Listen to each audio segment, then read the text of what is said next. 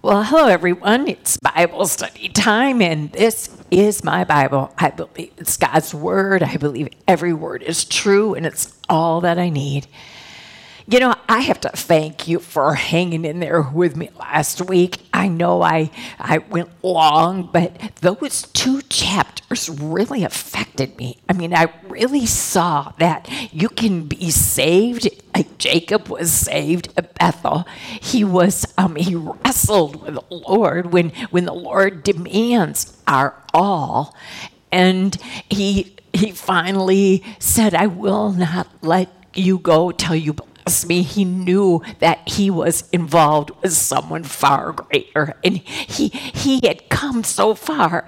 And then you have lesson like last week when you see how he, he deceives Esau again and goes in another direction and then doesn't quite go all the way to the place God told him to go. And he stops thinking, oh, this looks like a nice place. And, and he stops, never thinking, but God didn't say stop here. And, and then he stayed there and stayed there and, and planted his family there. And before you know it, um, he is off the track with the Lord. You have a chapter where God's not mentioned, and you watch what happens in the hearts of, of his sons, and his daughter is violated. She's being too much intertwined with the girls of the town, and, and um, you have this spoiled brat who thinks he can have everything he wants, and then revenge. And, and I mean, it, it was just nonstop evil and a heart condition just came out and, and Jacob's lack of leadership and and I don't know. I just got so worked up about it. And then in the next chapter, how God so patiently and faithfully and graciously comes to him, to Jacob, and says, Okay, now get to where you need to be and go back there and reconnect with me, have a renewal, have have a, a whole new reconfirmation of what I have called you to do, and I'm changing your name. Get a hold of that. And it's like it was there. Jacob was reinstated and like restored. And I don't know, that was such a good lesson because it shows what we do. So now today we, I promise you, it won't be as long. Um, in fact, um, this chapter 36, well, it's it's pretty much well, it shows Esau and how uh, I asked you the question. I hope you're doing your questions and how this you know, he's now become the father of the Edomites. And the Edomites, you know, who, who are they? Well, they're, they're listed 130 times in the Bible. They're classified one of the worst enemies of Israel. In fact, they're even associated with Babylon and were involved in the destruction of Jerusalem. And they were the, the country, they were the people, basically, they were the people that would not let the Israelites pass through their land when they came out of the wilderness, which caused such problems. So, you know, in the questions, I said to you, you know, I asked, you know, what does it mean when you know Esau was the father of those Edomites? And, well, you see that he didn't change, and he could have. You know, I know that you can think, well, you know, he was not the favorite son, and and his his birthright was taken away, and he couldn't help it. But we all have a choice.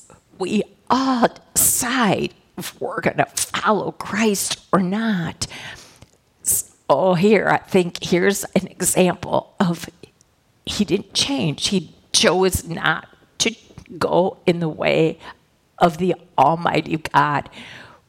which he knew about as much as any of the household of Abraham, Isaac, and Jacob. So, anyway, I just wanted to point that out to you too that, you know, we all have a choice who we're going to follow. In fact, remember what Joshua said when he said, Choose you this day whom you will serve.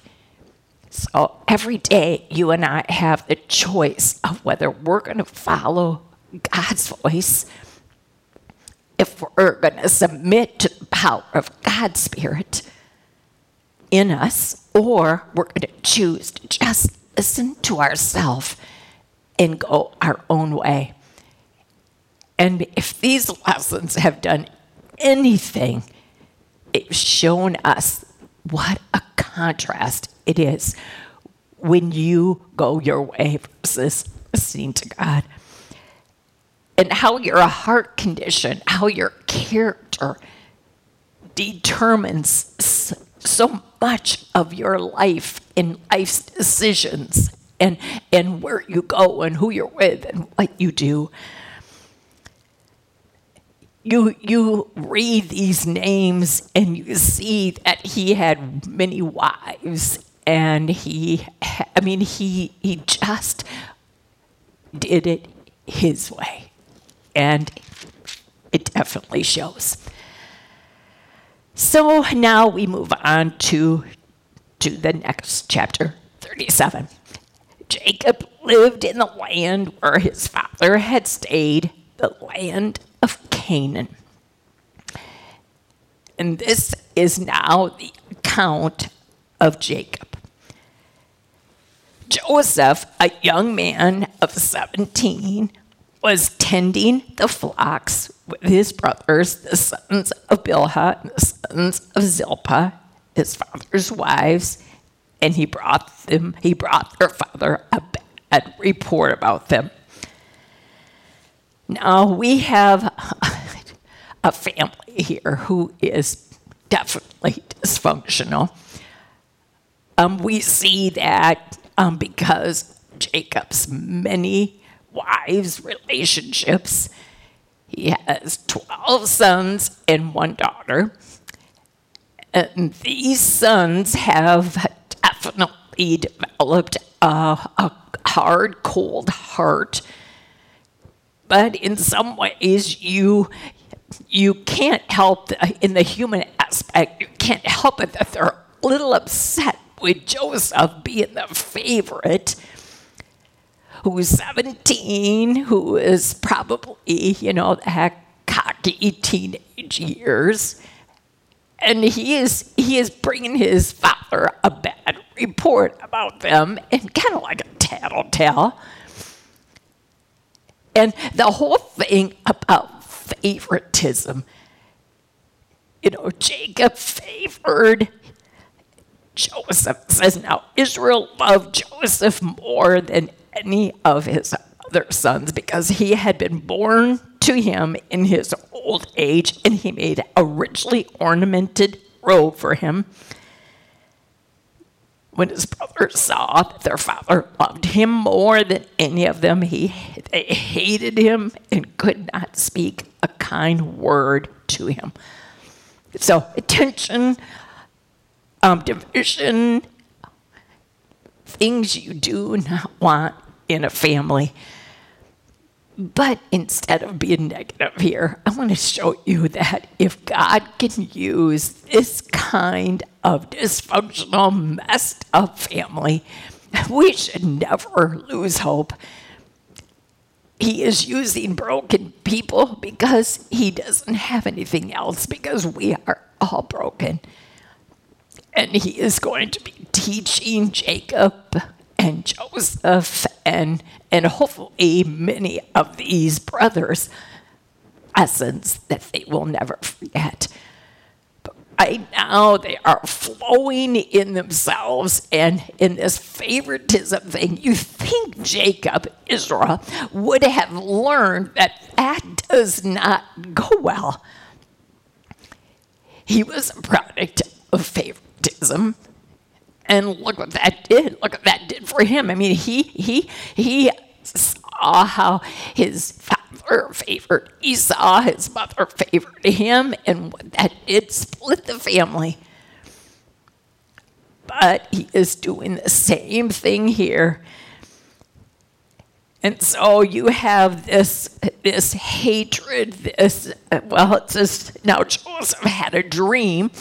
I mean, things just are going to get worse. And when he told it to his brothers, they hated him all the more. Now, why did he tell them? I mean, why did he tell them? He said, Listen to this dream I had. We were binding sheaves of grain out in the field when suddenly my sheaf rose and stood upright while your sheaves gathered around mine and bowed down to it. His brothers said to him, Do you intend to reign over us? Will you actually rule us? And they hated him all the more because of his dream and what he had said. Now, that's twice. They hated him more. Now they hate him more yet. But, you know, did you think, why, Joseph, did you just keep your mouth shut?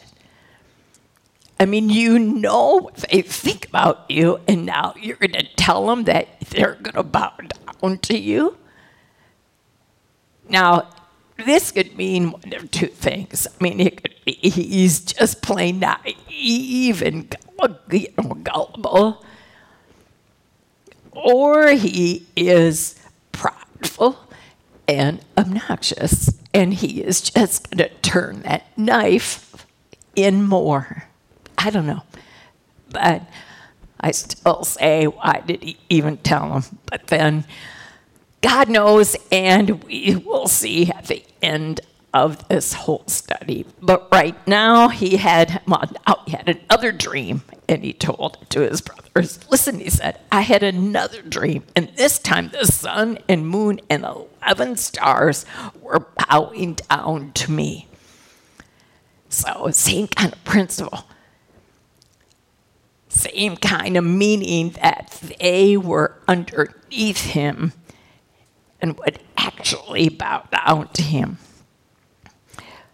When he told his father as well as his brothers, What is this dream you had?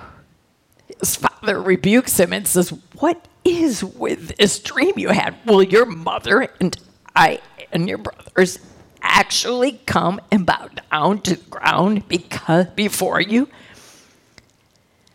His brothers were jealous of him. But his father kept the matter in mind.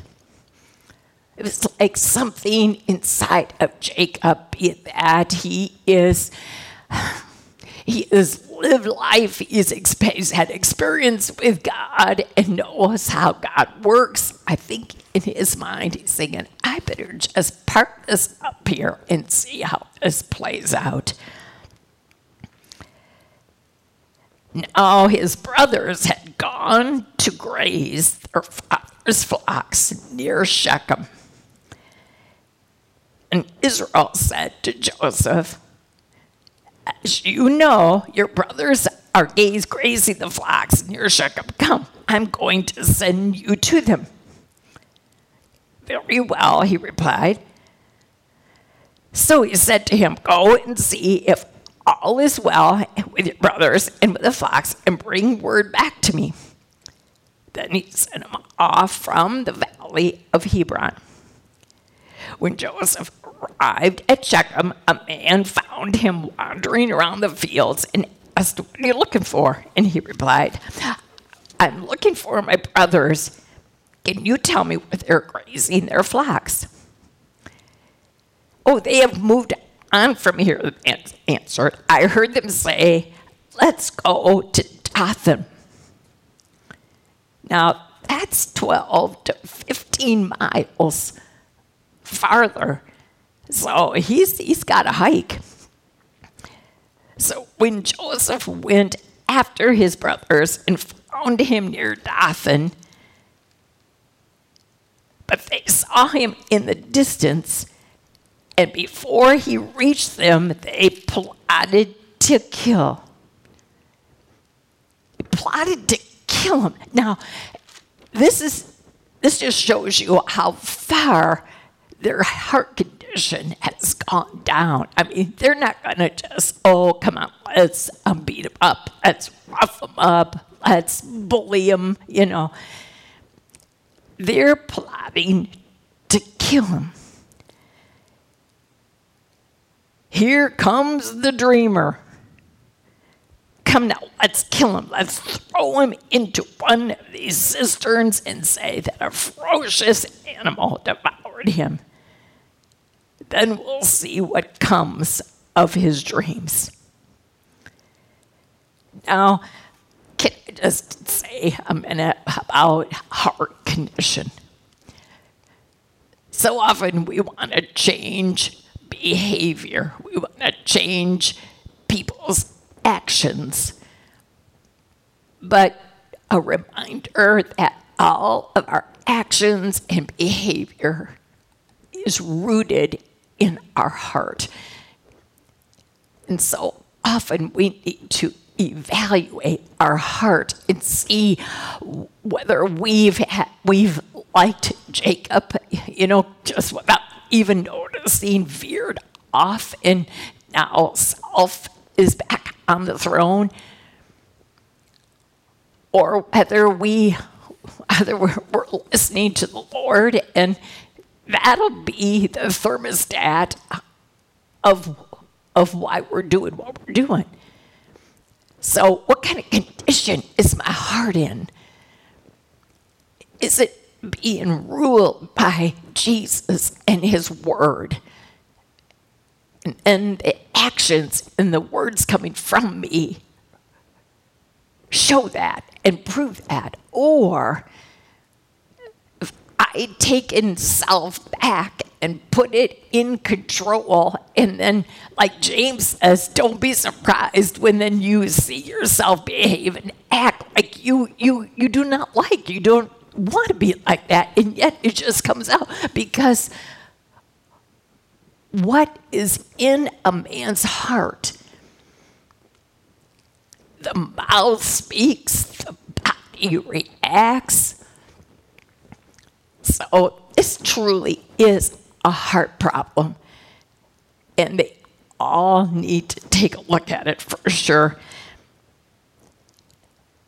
I mean, when you read this chapter, you can't help but see how how many emotions. How, so I asked you in one of the questions, what happens when emotions get bigger than faith? When our heart condition is such that we're letting our emotions take over what we know and what we really believe, but yet we've just chosen to let our feelings rule us and we don't stop them and say, but I know. I think that's why so many times Paul said, for I know. John the Apostle would say, For I know I believe in. You know, Paul says, For I know all things will work together. I know. How do you get to that point? When you know, you're confident, you are sure, there's no doubts. The more you get to know your Savior, the more you believe If his word He wrote and He made sure you and I had what we needed to live the kind of life he has he has created us for. He wants us to experience the fullness the abundant life with him. And yes we can have that down here. We don't have to wait for glory. That's when we'll see him in all of his fullness in all of his glory. But right now we can we can have the fullness of his spirit. We can we can have this abundant life. We can be sure and we can be confident and we can know. Because his word says so. And we've been seeing this. How many times doesn't the Lord come to these people, to his patriarchs, Abraham, Isaac, and Jacob, and reiterates, I am and I will. All you are required is to trust and obey me and follow what I am saying. Listen, believe my word and obey it. All of these disasters, all these crises, all come from when they choose to ignore what God promised and said and went their own way. Let their feelings, emotions take over what they what they thought they knew. See, that's why we have to be consistent in our walk with the Lord. That's why we can never slack off. That's why we can never give in or give up because we need to cling to Him daily so that we can stay in tune with His Spirit. That we won't choose to go our way, that we will not let our emotions and feelings get bigger than what we know. But only when you know it can you fight the temptation of letting self take over. And how do you know him better? It's the time you spend with him. It's your study time. It's not just quick reading a verse, it's when you choose to give him the time. It's the choice you make when you hear that voice in your mind telling you, but you know better. You have learned. That's why Paul said that in all circumstances, I'm learning. I've learned to be content. I'm learning. The more we learn, the more we know. That's not rocket science but it is such an eye opener. The more I learn, the more I know. And isn't that our goal? To know Him better. So then we trust Him and obey. And then prevent ourselves from the, the consequences. Well, the, the emotions and the feelings in this chapter. I mean, I wrote, I wrote some down. I'm just going to, there was love, but favoritism.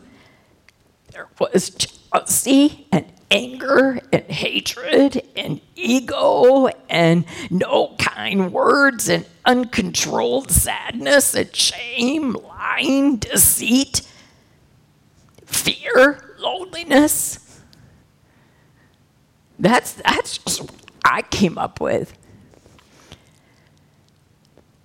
All of these emotions, and all because of their heart condition and their character and their choices that they make.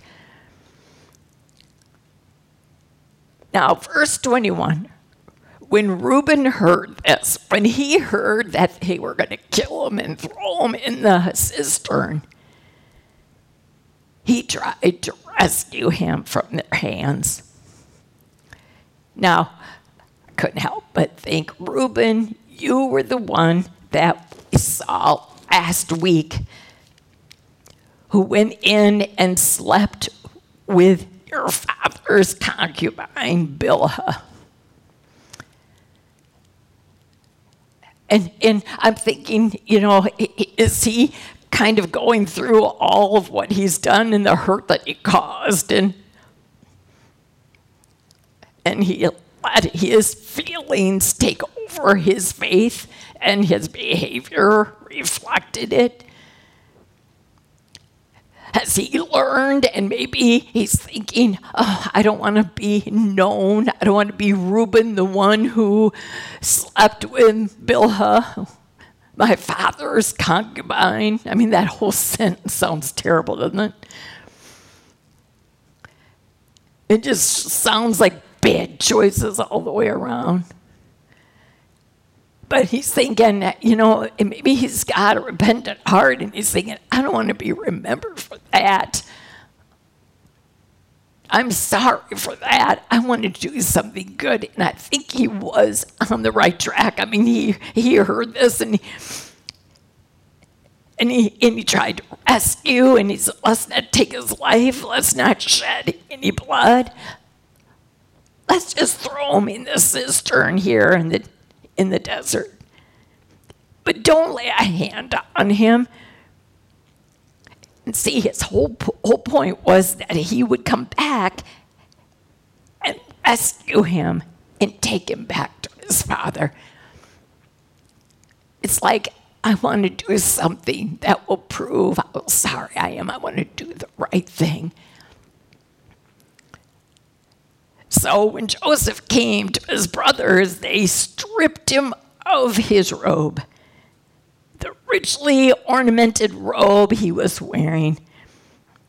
And they took him and threw him in the cistern. Now, the cistern was empty and there was no water in it. But it had to be cold. It had to be, it was damp, I'm sure. And and he was alone in the dark and probably what in the world are they doing and what's going to happen to me? And i'm sure he he cried out and and hollered and helped me get me out. And now verse 25 if this doesn't show you heart condition how can anybody know that they've just thrown their brother in this deep pit. And look, they do it. They sat down to eat their meal like it was nothing. How can you do that? How can you be so hard hearted? Well, it shows they're going to be even more hard hearted, which to me is so unfathomable. They looked up from their meal. I'm sure with, with hearing the voice of Joseph in the background, help me, get me out.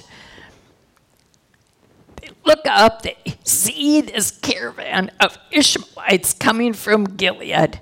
So they're Arab traders camels were loaded with spices, balm, and myrrh, and they were and they were on their way to take them down to Egypt. Judah said to his brothers, What will we gain if we kill our brother and cover up his blood? Come, let's sell him to the Ishmaelites and not lay a hand on him. After all, he is our brother, our own flesh and blood. I mean, at least he had an ounce of compassion, and and he is our brother after all. I mean, he, at least he said that, and they, they agreed. So when the Midian merchants came by, his brothers pulled Joseph up out of the cistern. I mean, for a minute, he probably thought, oh, I'm glad that's over you know, it's probably just about ready to say, What in the world were you thinking? When he saw what they, he saw them sell him for 20 shekels of silver. And eventually they pulled him and took him and to Egypt. You know, when you do it slow and you put yourself in the story, especially with Joseph, I'm thinking of, you know, being thrown in the pit and then crying out and, and they, they hear and then they take him out and who that was a bad joke. And then to visually see a change of money go from one hand to the next 20 pieces of silver they sold him for and then to be hauled away to Egypt. When Reuben returned, so apparently he, he wasn't part of this. He was maybe tending to uh, animals or whatever. But when he came back, he saw that Joseph was not there and he tore his clothes and he went back to his brothers and said, The boy isn't there. Where can I turn now? See, I think Reuben was definitely trying to do the right thing, but also pacify his brothers. Here he's the oldest, and yet I think he was afraid of them as well. And so he was going to kind of do this on his own. And then when he came back and found out what happened, you know, there's a lesson there. We can want to do the right thing. We can even plan it in our minds. But sometimes there comes a time when we have to make a stand and not try to to play both sides but we just have to stand up for what we know is right. That's where reuben made a mistake he he let fear of his brothers maybe maybe he was thinking oh if they know what i'm going to do they'll kill me too. I don't know maybe he was fearful. But again when when emotion takes over what we know and he, he knew what was right he was trying to do what was right and he should have dared stand up for and say this is how it's going to work, and we are not going to kill him. Now you can almost hear the desperation. Where can I turn to now? Then at Joseph's robe. See, this is where, again, these emotions are just so out of hand out of control because they are working this plan to slaughter a goat and dip Joseph's robe in this blood and then take it to Jacob and say, We found this. Oh no, we found this. Examine it and see whether it is your son's robe. Jacob recognized it and said, It is my son's robe. Some ferocious animal has devoured him, and Joseph has surely been torn to pieces. His beloved Joseph being mauled by an animal, being ripped to shreds. It is just uncomprehendable the pain and the torment that this father was going through. And these boys were, this was just a bad plan. To what they thought solve their problem. Getting rid, getting rid of the one who is just all this dysfunction. They thought that Joseph was the one who was totally in the wrong. Of course, not them, but don't we do that too? I'm reminded of the story of when, when John the Baptist confronted King Herod about, you know, his he had taken for a wife his brother's wife And John the Baptist dared say that was wrong. And then from that day on, Herod and his wife wanted to get rid of the one who made them feel guilty.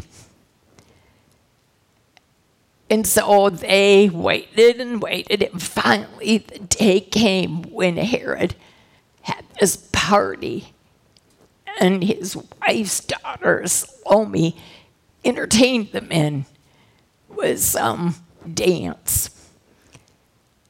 And, you know, of course, these men were terribly intoxicated and they were watching this seductive dance and, oh, they were hooting and hollering. And Herod saw what a good time everybody was having. And so when, when, the, when it was over, then Herod said to Salome, Oh, you were wonderful. I, I want to reward you. I will give you up to half my kingdom what will it be? And this young gal, she, she knows that this is an extraordinary reward and she doesn't want to mess it up. And so she goes to her mom for some advice. And that's when her mom thought, there, that's, this is how we are going to get rid of the one who makes us feel guilty. And so she said to her daughter, Go ask for the head of John the Baptist. And that's what she literally got, the Bible says. She was handed John the Baptist's head on a platter. See, they thought if they got rid of the one who was making them feel guilty, then the guilt would be gone. But it doesn't work that way. These brothers, they knew, they, they knew there was, there was trouble. They, they're, they, they're trying to get rid of the one who, who just makes them angry and mad and it's not fair and they, they talk themselves right into justifying their actions and they bring this story, this tale to their father, even though they, you talk about heartless, cold heartlessness. When emotions have taken over, and then and sin walks in the door with uncon- with unchecked emotions or out of control emotions, believe me, sin walks through that door. And boy, it did. Jacob tore his clothes and put on sackcloth and mourned for his son many days. And all his sons and daughters came to comfort him, but he refused to be comforted. No, he said, in mourning will I go down to the grave to my son. So his father wept for him. Jacob is in uncontrollable grief. And they now are trying, these boys are trying to comfort him, but they know what they've done, and their comfort is not, is not working. You know, before we get to verse 36, meanwhile, that verse, that, that, that verse, that first word of that verse gives us such hope in the middle of a story like this. But before we get to that, can, remember when um, a couple of weeks ago, or or when when we did Isaac, and, and we compared Isaac to Jesus. So many comparisons, and that's on purpose because you know the whole Old Testament is hope and and hold on to the hope of the promised Messiah, the promised Savior. And so there would be there would be, you know, patriarchs. It would be people God put in place so that you could see this is what Jesus is going to do. This is who he is, and this is what he will do. And, and, and there's comparisons with Joseph and Jesus too. I'm just going to kind of read you a few that I have here. Again, both births were miraculous. Remember, Rachel couldn't have children, and finally, in in um, Jacob's old age, so it was years and years before Rachel had her first child, and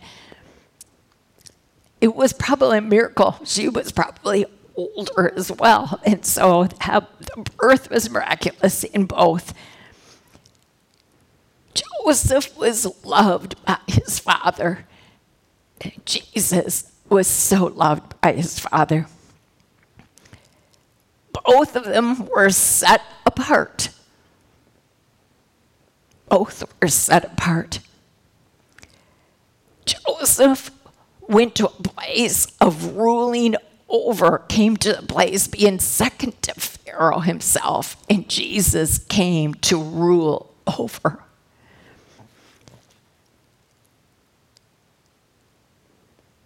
Also, Joseph was hated by his brothers. Jesus was so hated by his brothers, but also his spiritual brothers, the Israelites, the, the, the religious leaders. Joseph was mocked and bullied and ridiculed and thrown into a pit, and Jesus too was mocked and ridiculed. Joseph was sold. Jesus was sold. Joseph was sent to, to tend to his brothers who were, who were guarding the sheep, and Jesus too was sent to go to the sheep. Also, Joseph was naked and alone, and Jesus was naked and alone when he said, My God, my God, why have you forsaken me? So, you know, just some similarities to just make sure we see the Old Testament is all about Jesus. And of course, we know that how, how Joseph does get to the right place that God intended. And we know Jesus too is now back to his rightful place. But after both jobs were accomplished. Isn't that just so good? I just love that part. Joseph reminds us that God does do what he says. He, God fulfills his word. What, what Joseph said was going to happen, even though at the time, you know, he didn't understand it. They sure didn't. They made them mad. But God knew and what, what, what Joseph said came true. And the same thing with Jesus. Everything Jesus said was going to happen came true. Remember, he said so often, I'm going to die, but I will rise in three days. And we know that's exactly what happened. And we also know that his word is true, and we can count on the fact that he's gone to prepare a place for us, and he will come back to receive us unto himself. Where he is, we will be too. So just know in these stories, it shows us life. It shows us how tough life can be.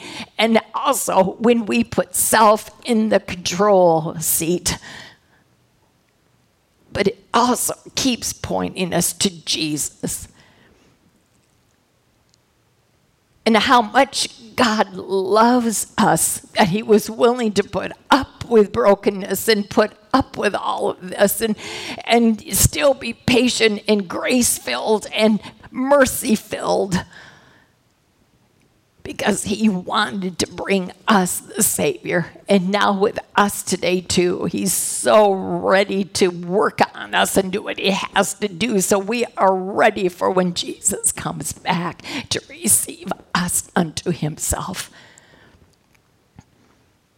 See, there's such hope in this mess, too, you know. And it all points back to Jesus all points forward to Jesus, wherever you want to put him. He is the answer for you, for me.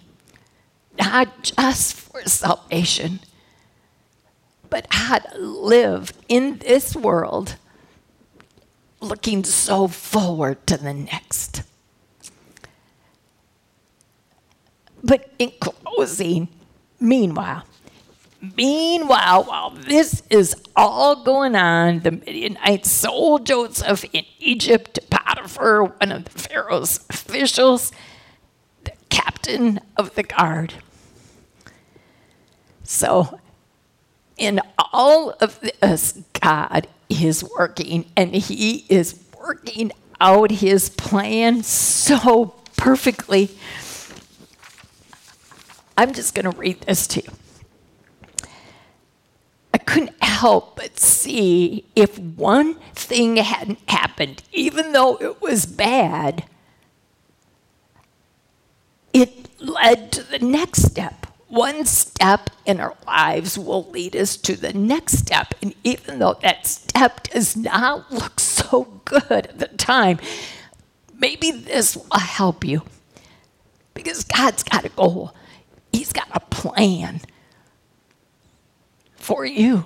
And He knows just exactly how you're going to get there to fulfill that plan. Now, He is not responsible for our bad choices. Please know that. But because he is who he is, he will take our bad choices. And I think that he says, okay, I can work with that. I can I can take that into the next. Now just just watch. If it wasn't for this messed up dysfunctional family, Joseph would not have been sold as a slave. If he had been sold as a slave, he would have never gone to Egypt if he had gone to Egypt, he would not have been in the house of Potiphar. If he hadn't been in the house of Potiphar, Potiphar's wife would not have been able to falsely accuse him of rape, which then put him in prison, which is where he then met the baker and the cupbearer who then interpreted their dreams and eventually then interpreted Pharaoh's dream, which then led him to become second to Pharaoh because he knew how to wisely prepare for this terrible famine to come. So his family, who is in the who is God's chosen holy people to bring forth Jesus would have starved.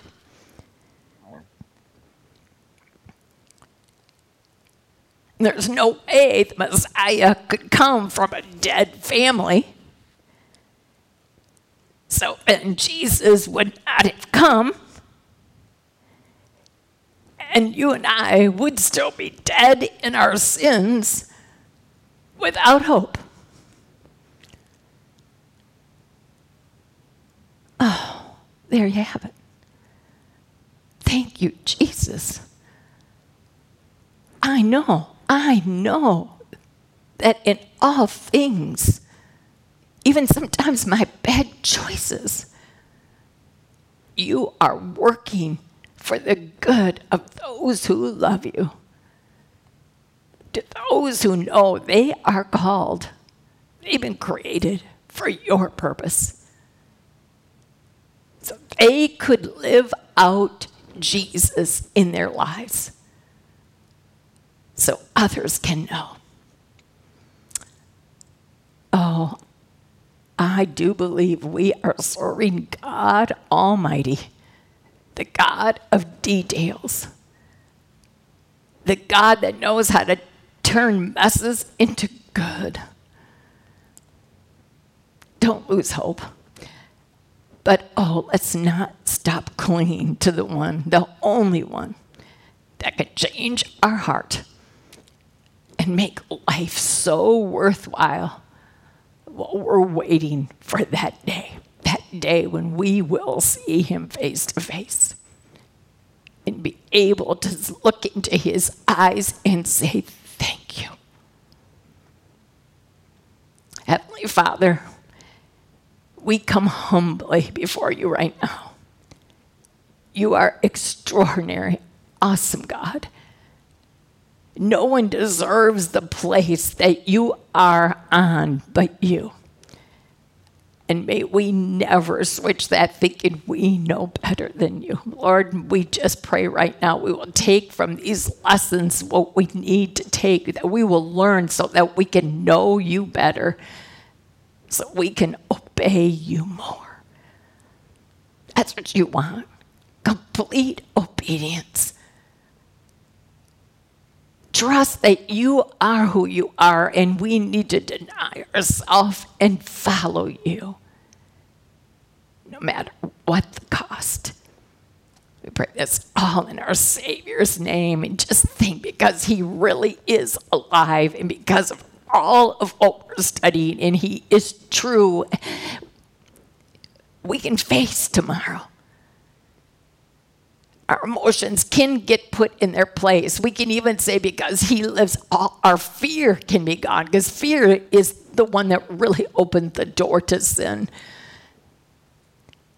Because we know, we know He holds our future, and that does make life worth the living just because He lives. Amen.